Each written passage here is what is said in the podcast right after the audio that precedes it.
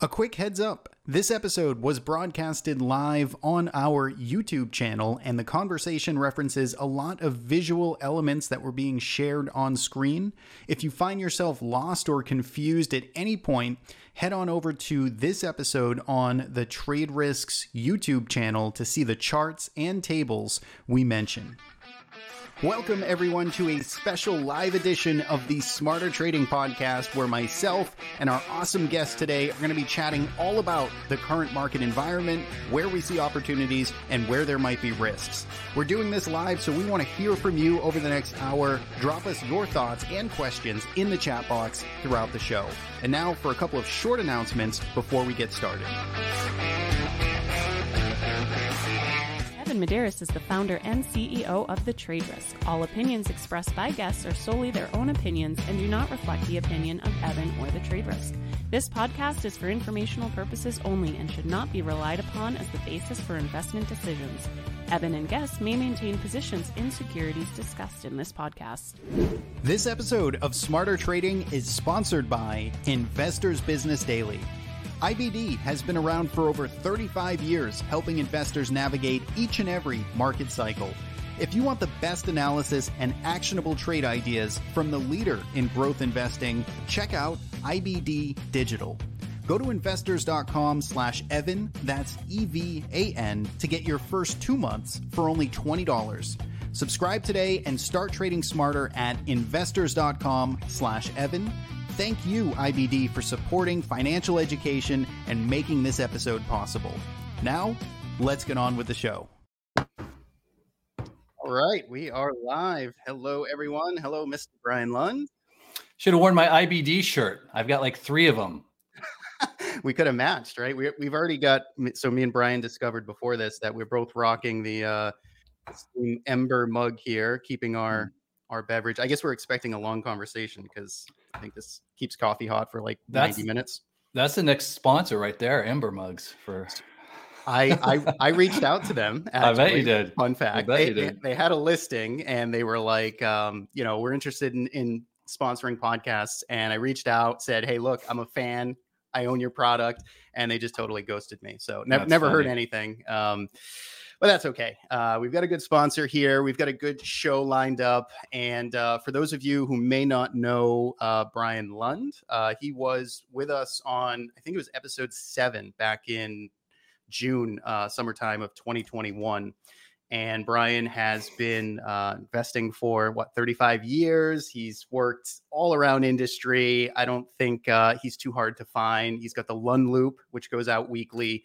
So um, we'll talk a little bit about that. We'll talk about his background. And I thought a fun place to start would just be the madness that is markets this year. Um, you've been around for 30 plus years. You've seen it all. Is this one is this one scary? Does it get easier? What are the what do these pullbacks feel like for you now or corrections? Oh, so many questions. Uh, you know it's hard it's hard to put it in context because uh, you know like the the last market i mean i guess there's a little bit of a parallel between some parts of the uh, financial crisis but really the last market that was this crazy was probably the dot com uh, yeah. implosion uh, but i was uh, you know what was I, I, I mean that was 99 so i was like th- 30 you know, something like like i was a different person right sure, so sure. it's like it's like trying to remember you know it's like it's like if you have a, a, grandparent or someone that passed away trying to think of how you related to them when you were a kid sure. right and how you would now. Yeah. So um, i can definitely say that with crypto it's crypto's crazier than the, ni- the 90s i you know i was saying this about maybe a year and a half ago and i got some og's that were there with me that said no no it's not there yet it's not there yet but uh, i thought it wasn't i think it definitely is now. I mean crypto's just you know it's silly yeah. yeah. Oh, yeah. It's crazy. I mean, the volatility over there. I mean, I, I, guess I don't know that the market size may not be as big. I guess would be the only thing. Like, I don't know if there's as many participants in crypto now than there was in the dot com, but but but still, I mean, it's just gut wrenching volatility and movement and 24 7. You never sleep. I mean, you can't sleep. yeah. I mean, that's the thing. Like, I don't know if on a nominal basis, money wise, there is, but in, in, terms of our consciousness, it's way more mm. uh, present in our lives because, right? I mean, in 1999, you didn't have, you had no social media really. Um, yeah. You you didn't have. I mean, it's always I have to think like, what did we have back then? Like, like we didn't right. have we didn't have iPhones in our pockets. Um, we didn't have we had you know technically there was CNN, but you didn't have everything on a loop. So we've got this you know this feedback loop that that makes um, crypto and also what's going on in the market just so much more of our lives than it was back then. Uh, Sure. Definitely. Yeah, that's a good point. That's a really good point. Um, all right. Well, I do want to spend uh, most of this time, and so everyone, I invite questions or markets you want us to look at today. I do want to make this actionable and timely uh, with what's been going on here. So um, maybe we just start with kind of the broad markets. Uh, we're getting a nice rebound today, yesterday, and today but we're still, you know, we've gotten hammered here throughout the first month of the year. So I guess let's see. Do you want to pull up a chart, Brian, or you want me to share a chart? What's more comfortable for you? Uh, I can pull up a chart. Let's see here.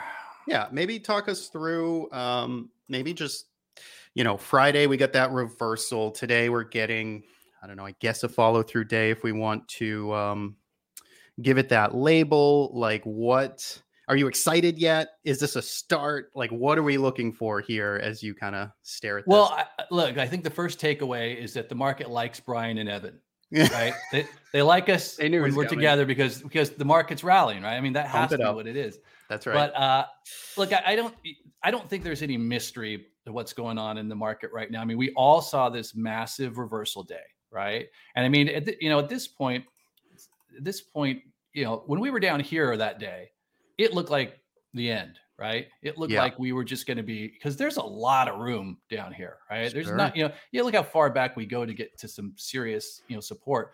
So Mhm. when we had that reversal, it it felt great, uh, and we had record volume. I think I think on a dollar basis, the the QQQs were like the, the biggest day ever. We had ARK that had record uh, volume, and it looked great. But I said on my my review video that day, I said it almost looks too good, like it's almost Mhm. too cliche, right? This is like it was the exact type of action you would see if you were going through a Edwards and Magee book, you know, a technical analysis book from the old days, right?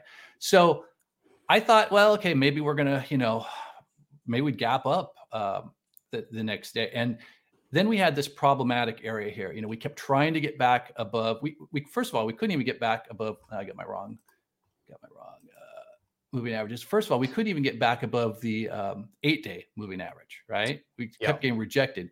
Um, we couldn't get back above the 200. We tried to go above, fail, above, fail. Right? And I said, look, we need to get above this day, uh, which is Wednesday's high. If we can get above Wednesday's high, then maybe we can start, uh, you know, get some traction, start moving higher. We got that, you know, once again, it looked a little dicey here on Friday, you know, Mhm. um, and then we had that late day rally and everything started to lift. And what you noticed is that even the junkie stocks, right, all the growth stocks that have been doing these false starts for the last couple of weeks, they all started to lift. So that was great. And then today we have the follow through. So um, you know, it looks, you know, knock on wood, looks like we're Yeah. going to close above last week's high, which is great. Um, you know, the next level we have to worry about is here, which is like, you know, ba- basically 4,500, give or take, right? And so the question is, do we run up here and we kind of pause? We like maybe run into some resistance at the 50 day and then roll over and go Mhm. back down, or do we come up here and maybe go sideways for a little bit? You know, uh, you know, digest the move, Yeah. and then try to move back to to all time highs. And I, I don't know, you know, I don't know what we do. I mean, the Qs are a lot weaker than the SPX. I mean, they're still below the 200 day moving average. Um, and then th- this is, you know, of course, this is the big one everyone worries about is IWM. You know, Mhm. um, we had this big base, you know, and I'm sure, you know, you feel the same way about bases as I do. Bases are great. You know, the bigger the base, the bigger the break. Mhm. But then we had this false breakout, you know, and often when we get a false breakout, we get pretty substantial moves in the opposite direction, which is exactly what happened. You know, looked like we were going to hold here and then we broke through here. So we're we're still, you know, we're below all the move. Well, we're just coming above the eight day if we close here, but we're we're above below all the major moving averages. We're still below this big base, which is going to be resistance. Mhm. And this is the broader market here. I mean, this is what is going to sustain uh, the market is if if IWM goes higher, and that's the big question mark. Yeah.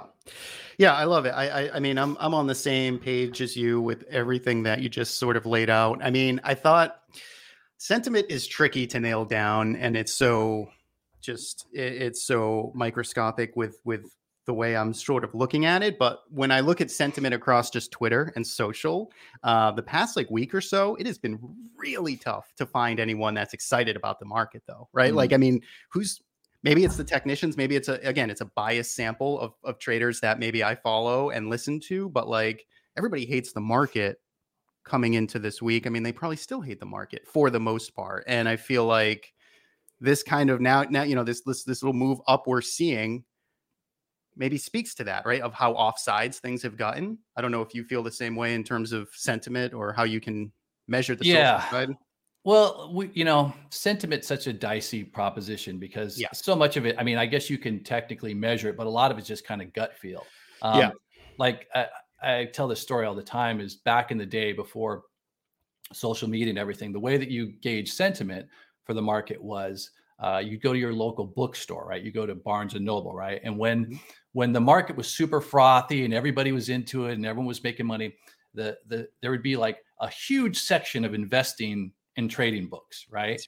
Yeah. And then after the market would like if you went to a Barnes and Noble in like 2000 the end of 2000 2001 like they'd shrunk it down to this big right there's like four books right and yeah. then of course you, you have the magazine cover uh, phenomenon which we all know and then the other one that you'd get is um, if you ever start seeing those uh, gorilla trades ads, right? That uh, oh, yeah. that used to come on TV late at night. Whenever you mm. start seeing those around, you knew that there was a, a market top coming. So that's how sentiment works. It's kind of a you know fun thing to look at, but I, I do think there's been a lot of hate on the ARK fund yeah. in the last two weeks. A lot, a lot of Cathie Wood hate, and I don't know. You know, once again, it may just be too cliche, but after that stunt that Cramer did uh, last week, where he, I guess he he dumped Cutty Sark over all the individual names in the hmm. ARK fund on his thing. Like, I, I mean, we all know he's a clown, but he also is. He's got his finger on the pulse of, um, you know, what investors think. So maybe that's a, a contrary indicator. You know, maybe him finally dumping on ARK now that's down 60% means we have a short-term bottom uh, in place, possibly. And, and you marry that narrative with the technicals, that's where it becomes right. important, right? You, you can't just put the narrative by itself. That's nothing. But if that is, you know, if that coincides with what the technicals are telling you, then it is a little bit more powerful. Yeah, I like that. And I think that's a smart way to to sort of think about it. I mean, the chart that I was sort of sharing, let me pull up my screen here. Uh, over this past week was really just kind of looking at even now we're going to get technical pretty quick, but the the jargony sort of uh, Bollinger Band look here on like the weekly time frame. So let's just kind of throw this throw this screen share up here and get you going. So here's the Nasdaq 100, and you can really sort of just pick any of the markets, but this was the weekly kind of standard two and 20 Bollinger Band, which is you know, getting pretty nerdy, but basically, you know, it's just looking at the average kind of movement that you might expect. And the majority of movement, you know, markets like to spend inside of these neat little orderly bands here. And and kind of what Brian is saying is we've got essentially like sentiment that was getting extremely kind of bearish, breakdown, negative as we had already been down, you know, 15% and we're trading below this little lower sort of Bollinger Band, and you can just pick your market. Uh, if you go to the S&P 500, we pierced below it, and we got the heaviest volume reversals that we've seen. So, um, so yeah, I think it all sort of makes sense. I think we're set up for at least a little bit of a bounce here, but I'm not going to call the bottom. I don't know. You know, we could easily leg down in the middle of February, right? Like, um, who knows? But uh, it's certainly been a dicey and and like you say, Brian, the ARK. you know, if we look at ARK or um, you know any of these individual stocks, I mean Square and I mean right down the list. I mean Zoom, any of these prior names have just gotten totally, totally obliterated here. So um, so yeah, that's been the uh, the sort of fun landscape that we've been in. Are you are you having fun trading the future side of things? Is that I know you're a futures trader and you like that intraday stuff. So has that been a a, a trade for you this year? Uh, so that's it's really interesting you say that because I I mentioned something about this in uh, last week's Lund Loop. So if I look at the spectrum of trading that you can do, uh, trading to investing, you know, you you've obviously got passive investing, uh, then you've got buy and hold, then position trading, swing trading, um, what I call overnight trading, like where you're setting up a trade that you're going to hold overnight, but not more than that. So that's a little bit less than swing trading, day trading, and then scalping, right? And it obviously comes on a spectrum from you know the the the least amount of work to the most amount of work, which is scalping. And you know, I'm a I would say I'm a B minus scalper. I, I'm I'm pretty much profitable, but um, it takes a lot of work, right? I mean, mm-hmm. in my best incarnation, I'm maybe an A minus uh, scalper, but I don't like scalping. And mm. uh, I found myself last week doing a lot of it. Um, coming out of the Fed, uh, yep. I was scalping at night. I was scalping overnight Wednesday, which I almost never do, and it was crazy. Like at night, the NQ was going 20 points at a clip overnight, which it never does, right? Yeah. And I came out of last week with a, a really important realization. I think part of being a, a, successful trader is always kind of checking in with yourself on a regular basis and and reevaluating. Like, it was a really bad week for me last week, stress wise, right? Like, like I was, yes, I was scalping, yes, I did okay, but like the trade off was just not worth it. And you know, scalping's the stupidest way and the hardest way to make money, in my opinion. Day trading somewhat easier swing trading much easier, right? Yeah. And position trading the the easiest. And if I had my choice uh, at my age, I would rather be position trading slash swing trading. But the markets don't always, you know, th- we have to be in the right market for that. So the yep. long answer to your question is, I have been be I have been more active the the last couple weeks and last couple months, but um, honestly, it has not been a pleasant experience. And mm. uh, so I had to kind of check in with myself and say, do I really want to be doing that? You know, like, is it worth the money to to have that stress level? You know? Yeah, totally. Yeah, I think it. I I I, I love that approach, and I don't know that we talk enough about that, or you know, and I and this is obviously a personal personal choice, personal uh, decision, but this ties back to you know we started talking about crypto earlier this was one of the realizations i very quickly came to with crypto trading is that yes there's a tremendous amount of volatility and opportunity on a day-to-day basis but let's face the facts here you know we've got these nascent exchanges that are not as good and as powerful as traditional markets right? There's no ibkr i mean yeah we've got coinbase but like still that thing goes out every time you actually need to trade and you can't put sophisticated order types in there like it's a headache right? And then it trades 24 7 and then you know you add on all these risks then you're worried about your money or a hack or you know, whatever. Um it, you know, I, that was the that was the the equation I was looking at was like, okay, yeah, I could probably make some good money in this volatile new asset class, if you want to call it an asset class. But is it worth it? Is it worth staying up, being worried, stressing all the time? The answer I basically came to was no. And I try and just do less there and do a long-term trend following approach for like crypto things. But um I think your point's spot on. And I appreciate the the candidness of of of the toll and tax taxing nature that markets can take on us. Um, yeah, you know, I think um, on your point about crypto is I, I was a skeptic of crypto early on. Uh, then I said, "Hey, I'm a trader. I can I can trade it." I got into it really big, um, and then I uh, in November last November I said, "You know what? I need to get out of this and re because I had gotten really big really quick and I wasn't feeling comfortable, right? Mm-hmm. And I told all my subscribers, I said, I'm, I'm getting out of everything I have in crypto. And I, I was kind of re-examining why it was I felt uncomfortable because, you know, like everyone says, well, if you can chart it, um, technicals are technicals, right? Yeah. But like you said, I don't I don't trust the infrastructure of right. these uh, cryptocurrency exchanges, and I use the, that term very loosely. Uh, last week, Interactive Brokers went out. It just went out. Like I had a position in Interactive Brokers. I had a stop in. It hit my stop. It didn't sell. I flipped it to a market. It kept giving me an error. All of a sudden, across FinTwit, people were saying, "What's going on with I, IB?" Uh, there was a problem with their algorithm. It was the exchange, I think, right? But there was a hmm. problem. You couldn't sell for about an hour and a half. You could not sell. Now, fortunately, at the time, it was a small position and the market wasn't moving fast. But if Interactive Brokers, which is one of the most rock solid brokers out there, which is battle tested over 30, 40 years with trillions of, of dollars worth of transactions, if it can still have problems, how are these new exchanges that are first of all they're decent you know they're decentralized by design but and people think that that's a, a benefit. It, it can be but it can also be a massive flaw.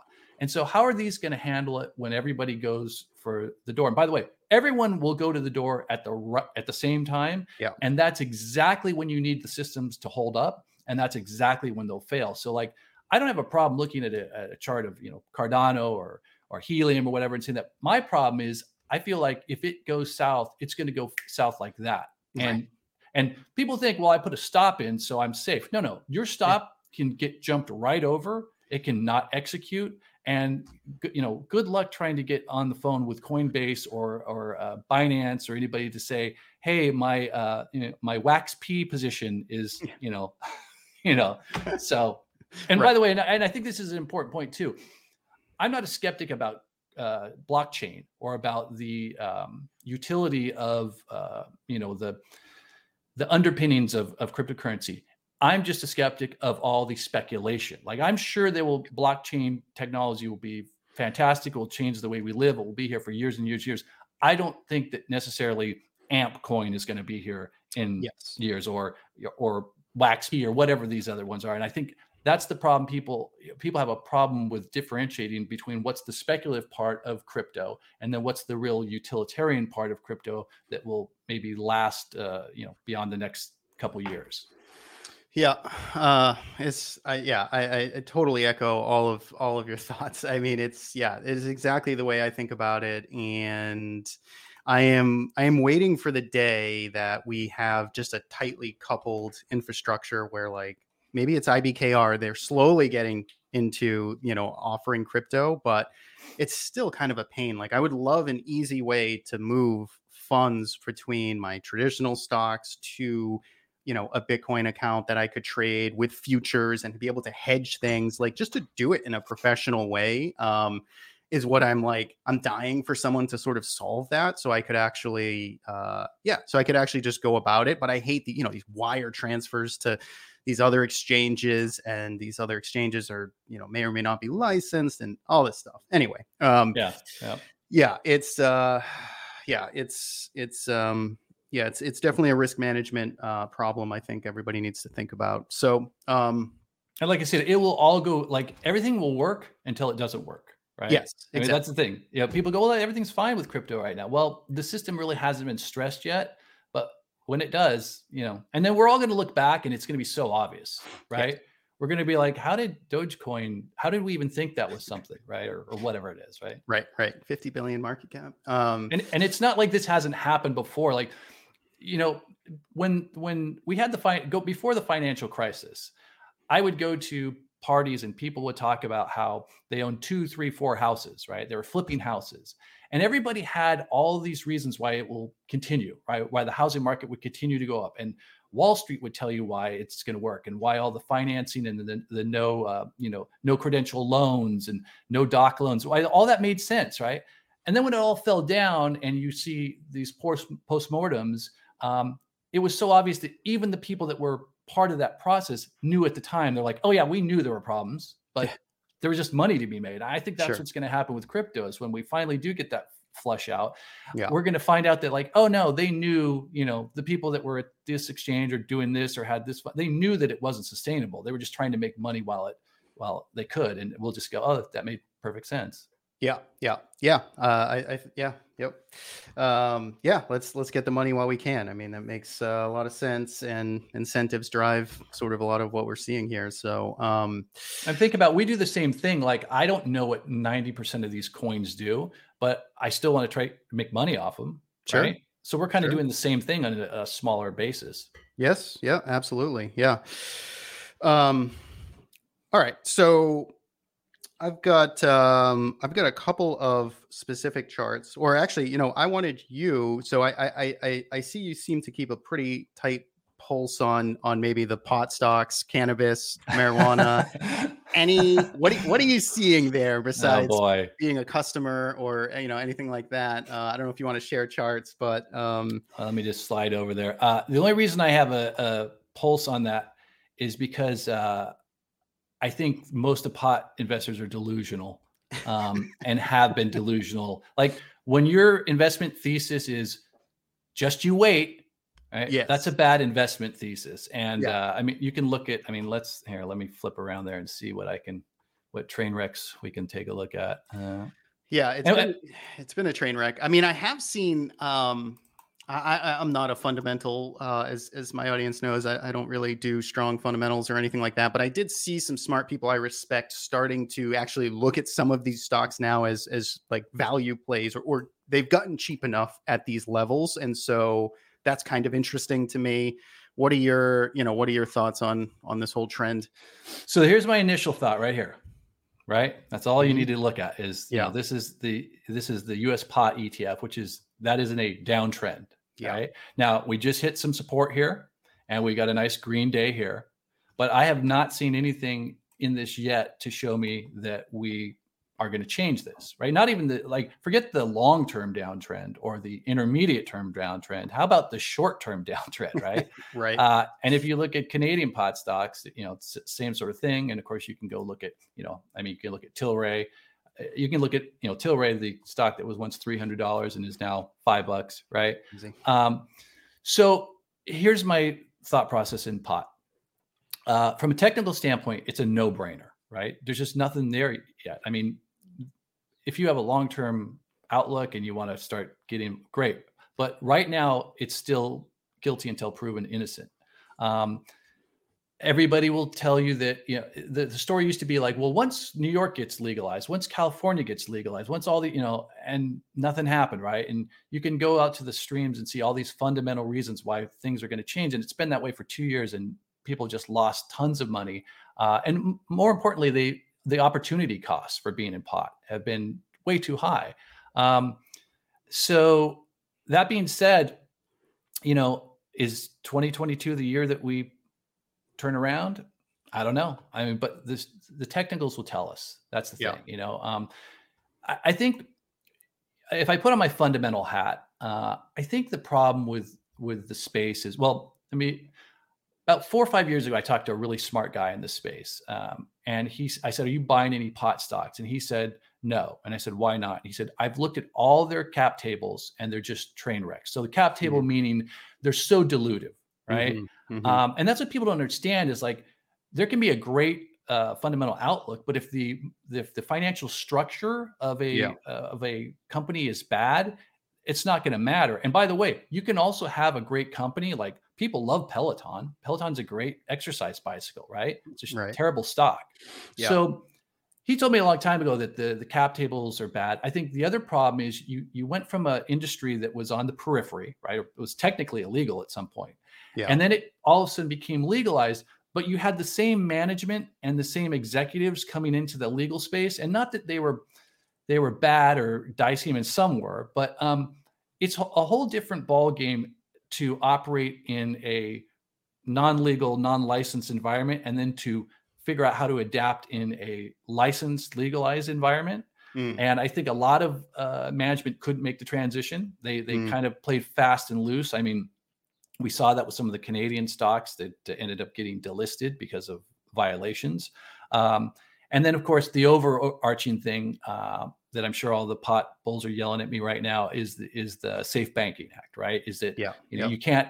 We're not federally legal, um, so you get these uh, pot dispensaries that literally have mounds of cash that they can't, you know, access the banking system with, um, and then you have institutional um, uh, investors that can't, you know, by their charter or whatever reasons they can't invest. So I get all of that, and I I do understand that those things change, um, the the tenor and the tone of those stocks can change. But when will that happen? I don't know. You know, the the big thing was, yeah, not to get political, but everyone thought like, oh, it's going to be really bad under Trump because he's a Republican and he's going to be very anti-pot. Well, he actually was not very anti-pot, and they thought, well, Biden's going to come in and then pots you're going to legalize everything, and Schumer and Biden they haven't done anything, right? Yeah, right. Um, so and there's bigger fish to fry uh, Mm. in Congress right now. So uh, there's just a lot of headwinds there. But like I tell people, you'll just wait for the technicals. Just wait Yeah. for the technicals to show you. Like if if pot if this is the year of pot, 2022 is the year of pot, you're going to have so many opportunities to get involved. Yeah. um, strategically where you can where you can manage your risk and not just go in blindly and say oh you know because i know there were people that came into uh, you know if you look at uh,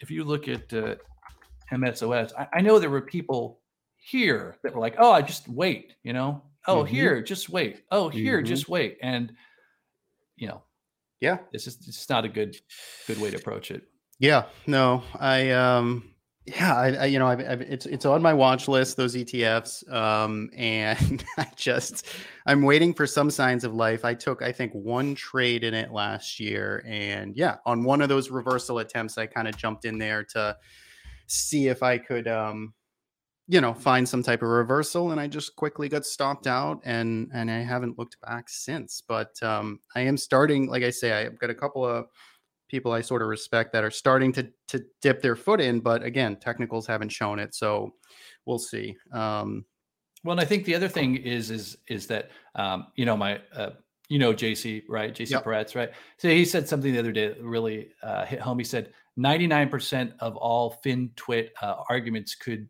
end if people would just agree they have different time frames. oh, 100 And percent.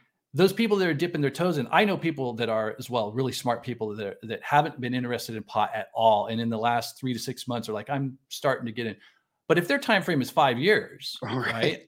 then th- you know that's different than a trader who's looking for a two to three day pop. And That's it's fine it's fine to do, do both. Like i don't care. Be long term be short. You can by the way you can be long term and short term at the same time right? You can be building a long term position and trading uh, but just know what your your time frame is. And that probably helps with 99% of the problems right there Uh, yeah, I totally agree. I mean, if someone has a five year time horizon, they could be a year early. They could be a year and a half early. It's fine for them, but it's going to be awfully painful for you if your time frame's two months or a month or a week. Um, yeah and the, and it's really painful for the person with a five year time frame if they really don't have a time a five year time Oh, yeah. frame like in their mind they convince it like oh, I, Oh, i've got five years to wait but then the stock drops 30% and they're like yeah you know they're freaking out oh yeah, yeah, yeah. I have definitely been in that camp. Yeah, I can wait three years on this We stock, and then yeah. a month later, I'm like, Jesus, this is horrible. well i think a Um, lot of people have been in that that camp on the growth stocks because Oh yeah. I mean, when you when Peloton, you know, is down twenty or thirty percent, and it, you know, people are like, "Oh, it's got it's it's easily going to rise," you know, and then it's down forty percent, and you know, and then I mean, that's just been brutal. Eh, Yeah, it's uh it's been a pain trade for sure. So I do want to talk about that. So we're going to take a quick break right now. We're going to hear a word from our sponsor. Leave uh, a a comment or a ticker that you guys want us to look at. We're going to look at some growth stocks in a minute, and then uh, I've got another chart I want us to look at. So we'll be back in just a moment. Those of you who know trade risk know we are all about rules based investing, and that's why we are so excited to have Investors Business Daily as a podcast sponsor. It's almost impossible to avoid boom and bust trading cycles unless you've got a system that works and you're able to stick with it. That's where IBD comes in.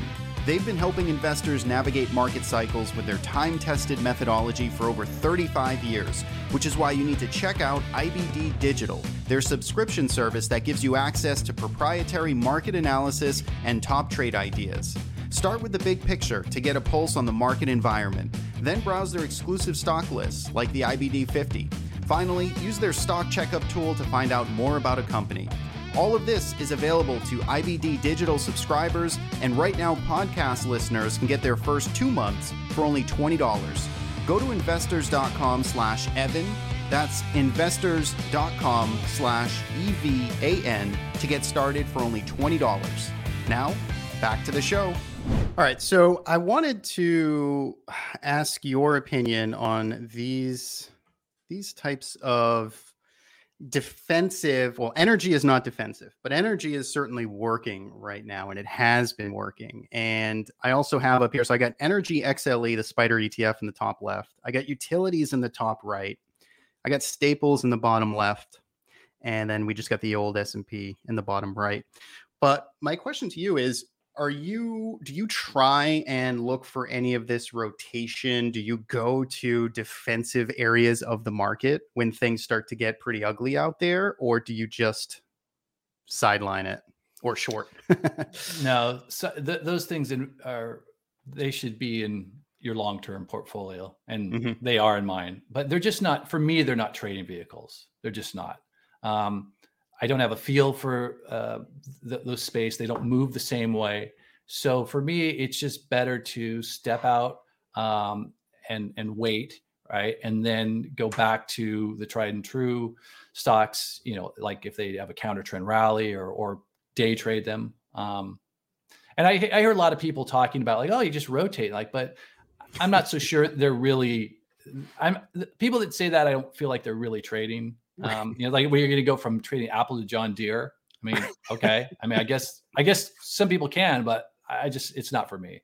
Yeah, yeah, yeah, yeah. I um, yeah, I I I'm pretty much with you. I I- I've been trying to I've been trying to find for a while some type of trading system that rotates to these defense. Like it's so it it sounds so great in theory, like it makes intuitive sense. Like oh yeah, market goes into correction, just go buy utilities and staples. But when you start running some of those tests and you start like putting it into action, it's really hard. It's it's it's hard to find something that's like that's worth trading, right? Like yeah, maybe you'll beat the S and P 500, maybe you'll do it with lower drawdowns, but like I don't know. It's just it's not giving you that much. Yeah, I mean, those are the sectors for big institutional funds that have to be invested, right? Yeah, By their yeah. bylaws, they have to be invested. So they go into those, you know, consumer staples, all the all the safe places. Um, but like I said, they're just not trading vehicles, uh, Yeah. at least not for my style. Yeah. So what about on the short side? Do you like to short individual stocks or do you just like to express uh, bearish positions like through futures and indexes? So when I'm scalping or short-term trading in the futures, I'll go either way. I'm Yep. totally agnostic. I can go short as much as I can go long. I mean, it's it's a video game at that point, right? You're just Right. trying to win. Um, shorting, you know, I I did a lot of shorting when I was uh, earlier in my career, and shorting is a there's a little siren song to to shorting, right? It lures you in because you can make money really fast because the market drops usually faster than it goes up. But Mhm. it's a really specific skill.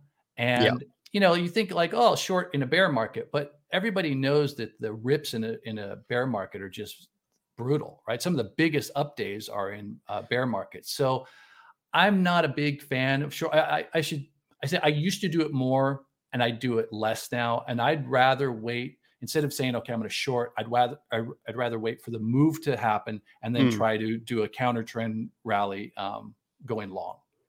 Got it. Got it. And, and, and by its nature, the you know over time the market has a a bullish bias, an upward bias. So you're already starting to fight against that. Um, with with the futures, it's different because futures are just um, there's a lot of noise in futures, um, Yeah. and so the way I try to scalp uh, or trade futures is I never trade breakouts. I always trade extremes, right? So if uh, if it's whatever the time frame is, if it's like really extreme, uh, uh, short term extended, maybe I'll short it because I think it's it's got to come back to the median or vice versa. So that I'm just like like I said, it's more like a video game there. Um, Mm-hmm. Whereas with individual stocks or even the indexes, it, it- there's a lot more behind the moves that I just don't want to fight against. Yeah. Yeah, that makes sense. Um yeah, shorting is is yeah, it's it's very difficult. I mean, I do I do do it um but it's, you know, when I look back at it, I mean, even I think I think last year shorting only cost me money, I'm pretty sure. Um Yeah. it was pretty much break even or I think I lost. Um but it was pretty much break even to slightly negative. Uh, and obviously, it was a rip roaring year last year. Um, but it's difficult, it's tricky, and slightly different rules um, probably to, to do it successfully. Well, also if you look at some of the moves, like um, let's say you, you you're looking at a chart and maybe it's taken three four weeks to move up to a certain level, but then it moved down in three or four days in a big crash, right? Yeah. So it's it's easier to try to find a place to get long in those 28 trading days than it is to try to catch those Mm. three, right? Yeah. Yeah. Um, so it just, you know, like some people I know do it really well. They have an instinctive feel for it. Um, I I used to do it more, uh, and I also I also got um, you know coming out of the 2009 um, correction, you know, the market had been so volatile and it was just falling off a cliff, and I, then it started to bounce a little bit, and I thought, okay, this is just a shortable bounce, right? And I probably yeah. spent six months fighting that mm, as yeah. the market then continued to go up to all time highs, right? Yeah, yeah. So maybe there's a little bit of uh, I guess that's not recency bias, but maybe there's some head handed to you bias that this keeps me away. I mean, seriously, like I fought that, mar- like I fought that rebound uh, for way too long. Yeah. Uh, it was super stressful, and and that's why when we had this, uh, when we had the crash in uh, from COVID, I actually put out a, a, a post pretty close to the bottom where I said, okay, bears have stayed at the party too long mm-hmm. because when it gets you know when you get to the worst part it feels mm-hmm. like like it's never going to end yeah. and that's usually when it does end and we just watched the market go like this and i and i watched bears for about a year just get crushed because they kept thinking oh this is just a bounce i mean think about think about the narrative at the bottom of covid like we yeah. thought we didn't know what was going to happen um, who, who would have thought that the, the market was going to go up double basically in 20 yeah. months. I mean, no, that was on nobody's bingo cards. I guarantee nope. you. Nope. Yeah, it was. It was. Yeah, it was terrifying. I mean, back in those, in in the doldrum there, as we were just cascading lower. I mean, there was there was no hope, right? I mean, everything was going to get shut down. When would businesses open again? How can people, you know, keep keep keep their household afloat? Like, I mean, it was it was horrible. There was every reason to just want to um, walk away from the market altogether, and you know, obviously lots of people did, and then lots of people just continued to fight the injection of of you know historic amounts of cash that just came into the system. So here we are, um, and now, and re- and now, yeah, go ahead. And I remember, I remember the exact day that we really hit the bottom. Like the market was imploding. It was about noon. My kids had already been. They said, "Hey, we're doing virtual schooling." Um, it was rainy out here in Southern California, which it's never rainy, wow. right? It was just, and there were rumors about runs on supermarket. Like you go to the supermarket and there was, you know, the, the shelves were empty. Um, and I actually got in the car at like 12 30, yeah, 12 30 our time, um, went to a gun shop around the corner, right? to get some ammo. Yeah. Right. good luck finding it. right. Rain uh, went to uh, the supermarket, uh, tried to get a bunch of. I mean, it just you felt yeah. this this um, anxiety yeah. among, and as you were interacting with people, you could see it on their faces, right? So you yeah. had the market imploding, you had this unknown pandemic, you had potential supply chain, and I swear it was within a day or two of the market bottom from that. Yeah. Yep. You know, and that's how it always is. It always feels like it's Armageddon at the bottom. Um, yep. You never want to buy when you know I wrote about this this weekend. You know, when when Peloton is up here, and you go, if it would just come in twenty percent, I would just buy it hand over fist, right? Yeah. Or if if Bitcoin would just come into, you know, if it would get down to fifty thousand.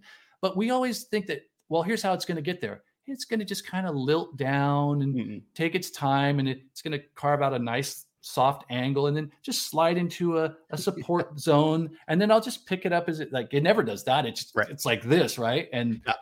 Yeah, just like the textbooks uh, show us. Yeah, just like the textbooks, uh, you know, have it. That that's what we want to see. That that's the scenario right. we want to see. And yeah, it's rarely like that. Um, cool. So yeah, I mean, we had a uh, so a handful of comments. So look at we got uh, puff puff pass here. So we have um, you know we, we already talked about our cannabis, but apparently one of us are looking good. Maybe talking about you, not me. Um, we have another suggestion on sponsors. Okay, razors. I don't know. Maybe maybe I didn't shave enough, or uh, I yeah. shaved. I shaved. I trimmed my ear hair. I even put on cologne. So this is this is what your PR. You know, so so Brian's PR agent basically says like he needs to do more live yeah. streams like right. this, so yeah. he can clean my wife up. Is that yeah.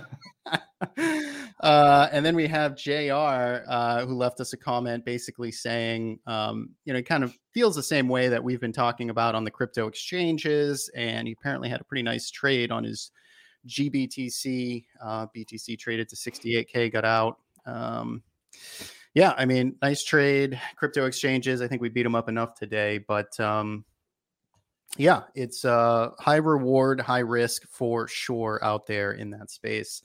So, um, yeah, I mean, I guess as we sort of get close to uh, winding down here, I think the things that are on my mind, um, I mean, in terms of this current market, I, I mean, you know, most of what Brian said, I mean, the bounce here, you know, as, as you know, if we can continue this bounce, you know, what is it? What does it look like? How high can we get? What does the commitment look like? I guess. Um, I mean, we are seeing. Let's so let's take a look at ARK. Um, so yeah, ARK still looks pretty horrible, right? It's up seven and a half percent, and you would not know it by that, uh, you know, by this overall trend. So um, a lot of this is this is a relief rally so far. Yeah. that's what this is. exactly. Yeah, This exactly. isn't this isn't this isn't yet the the start of a new up leg. It- uh, you know that's still to be determined. So and you have to be careful that you just don't try to chase something um, blindly here because it can turn you know on a dime. That's right. So are you do you pay attention to are you trying to dissect uh what the Fed is doing at all here? Like are you are you are you staring at Powell and saying, "Hmm, well, if they take it down to two rate hikes, maybe things are okay? Like does that matter to you at all or No, it do, I mean it doesn't matter at all. I, like I'm I'm not smart enough to figure out uh, like the problem with fundamental uh, data. I'll, I'll use earnings for an example. First of all, you have to figure out well, are they going to beat earnings? Or are they not going to beat earnings? Right. And then if they beat earnings, then you have to figure out what's the reaction going to be. Is it Right. built in already to a beat? Is it not?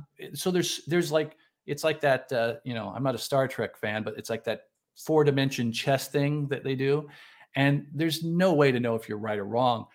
I'd rather pay attention to the technicals, right? Because the technicals are objective and they'll tell me what exactly price is doing and what volume is doing. Like I don't have to guess how investors are going to react to Apple's earnings. I saw what the price did, right? So I don't know what the Fed's going to do, nor do I even know what uh, what would happen if they did do it. Like that's, that's my that's my you know ninth grade economics class. Like I I threw those books in the trash the minute I graduated, you know, from middle school. right, right. Yeah, I mean, it's fun, it's fun theoretically. I mean, like you can have these discussions. There's nothing wrong with having these discussions, but, but 100%. trying to marry them to any sort of actionable trade, that's not me. I mean, I'm sure there's people that can do it, but not me.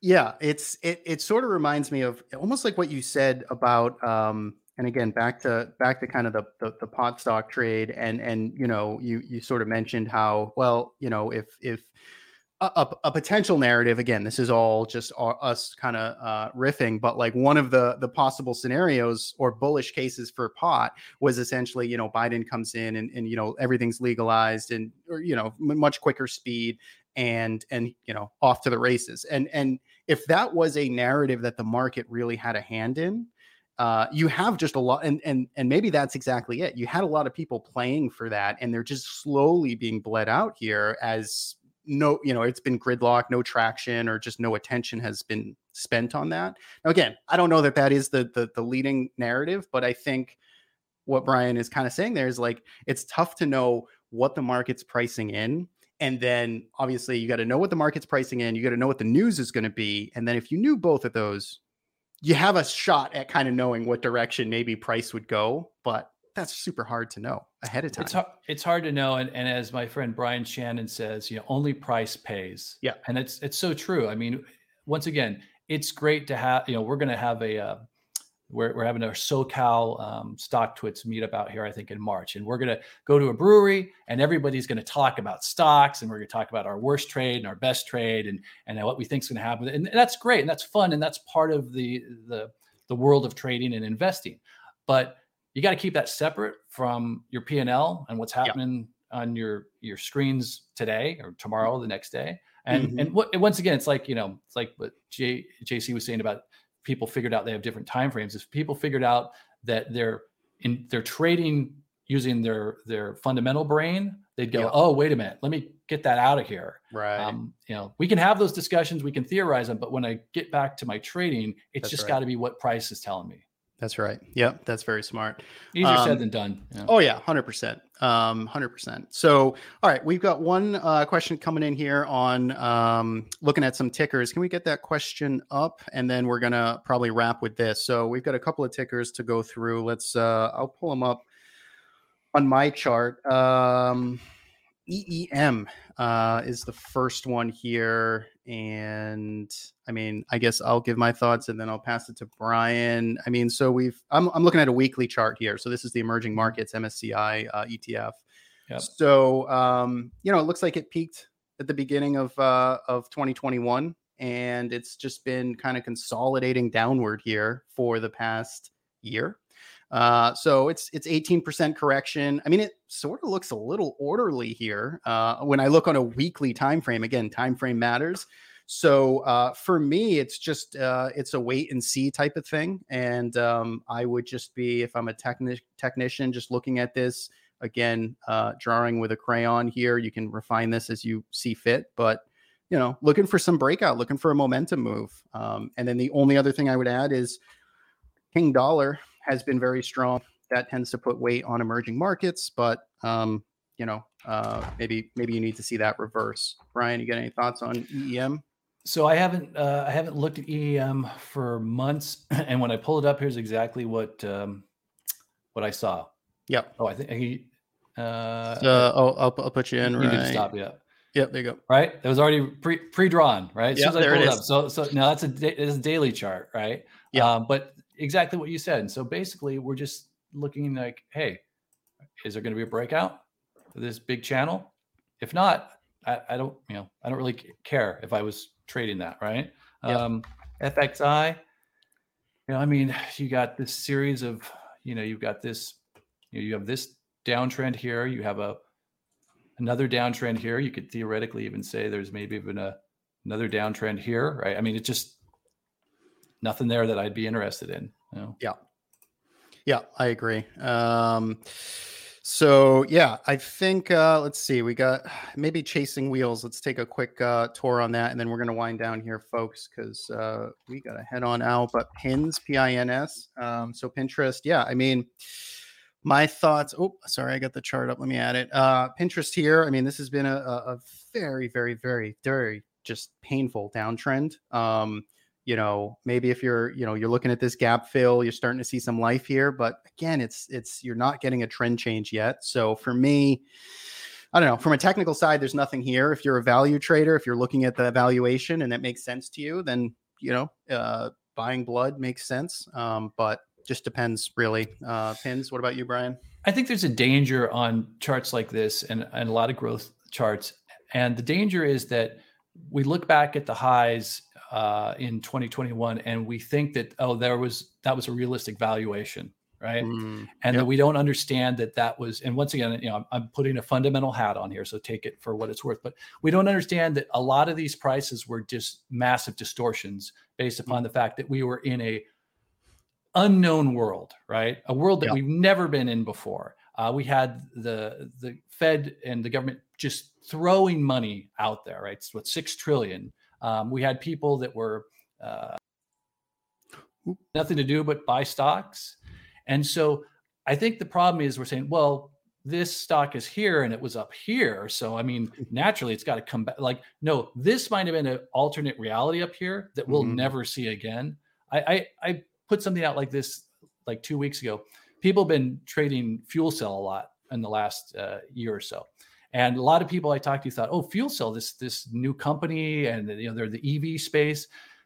FuelCell has been around since the mid '90s. I traded it like in the dot com boom, and it it like it went up like 20x from 99 to 2000 and then it spent the next 20 years 20 years Crazy. losing 99% of its value right? Uh, it's terrifying. Uh, along with a couple of reverse splits. So, look, I'm not saying that's going to happen to pins. I'm not saying that's going to happen to growth stocks, but the idea that they'll just automatically revert and money will come back in and take them up there, that's not a fait accompli. It may not happen.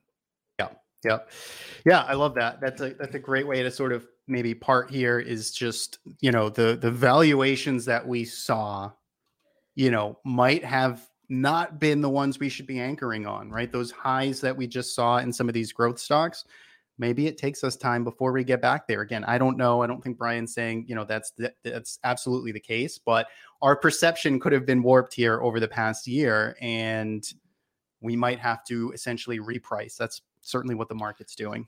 So. There's also another dynamic that a lot of stocks, uh, especially ones that have gone public in the last couple of years, you know, back in the day when I started trading, when a stock went IPO, that was the beginning of its hockey stick growth, right? Mm-hmm. Like you see Microsoft when it went uh, public. Um, a lot of stocks now or in the last five or 10 years have come public already at really elevated uh, levels because there's been so much private money, so much VC money that, you know, they've squeezed all the value out of them. So they go public, they get a little bit of a bump, and then they spend a long time doing this, right? So yeah. there's also that dynamic. Um, never underestimate the, the, the the financial mechanics that can drive a stock. Look at the SPACs, right? All the SPACs that were going to the moon, right? And now they're dead money. They're just they're, and they're not necessarily going to go away, but they're just going to go like this forever, or at least yeah. for a long time. Yeah. Yep. Great points. Awesome. Well, this has been fun. Thanks everyone uh, for tuning in. We got a lot of questions here coming in at the end, but we have to wrap it up. So um, part two, always, man, we'll have to do it some other time, right? Part two. Yeah, I would love to get you back, Brian. Yeah. Uh, I always love hanging out. Thanks for taking the time today. And uh, Brian Lund on Twitter, BC Lund. Check out the Lund Loop. Fantastic writing. Brian's been writing forever. Uh, very witty. Very. Um, lighthearted. It's easy to read, and um, you know, really tells just a good story. Humanizes sort of the uh, the mechanical trading side of this. So, I love your writing, Brian, and thanks again for being on. Uh, we'll put all those links in the show notes if you want to check out Brian, learn more. Uh, all of this will be archived. So, I think that's it. Thanks so much for being here. Thanks, Brian, for uh, doing this. Thanks for having me. Appreciate it. Awesome. All right. Adios, everybody. Until next time. Thank you for listening to Smarter Trading. I hope you enjoyed this week's episode. For all of the show notes, links, and call outs, head on over to thetraderisk.com forward slash podcast. If you enjoyed this episode, please leave us a rating and review on iTunes. Smarter Trading is hosted by me, Evan Medeiros, and produced by Ashton Alexander. Thanks for tuning in, and we hope to see you in the next episode.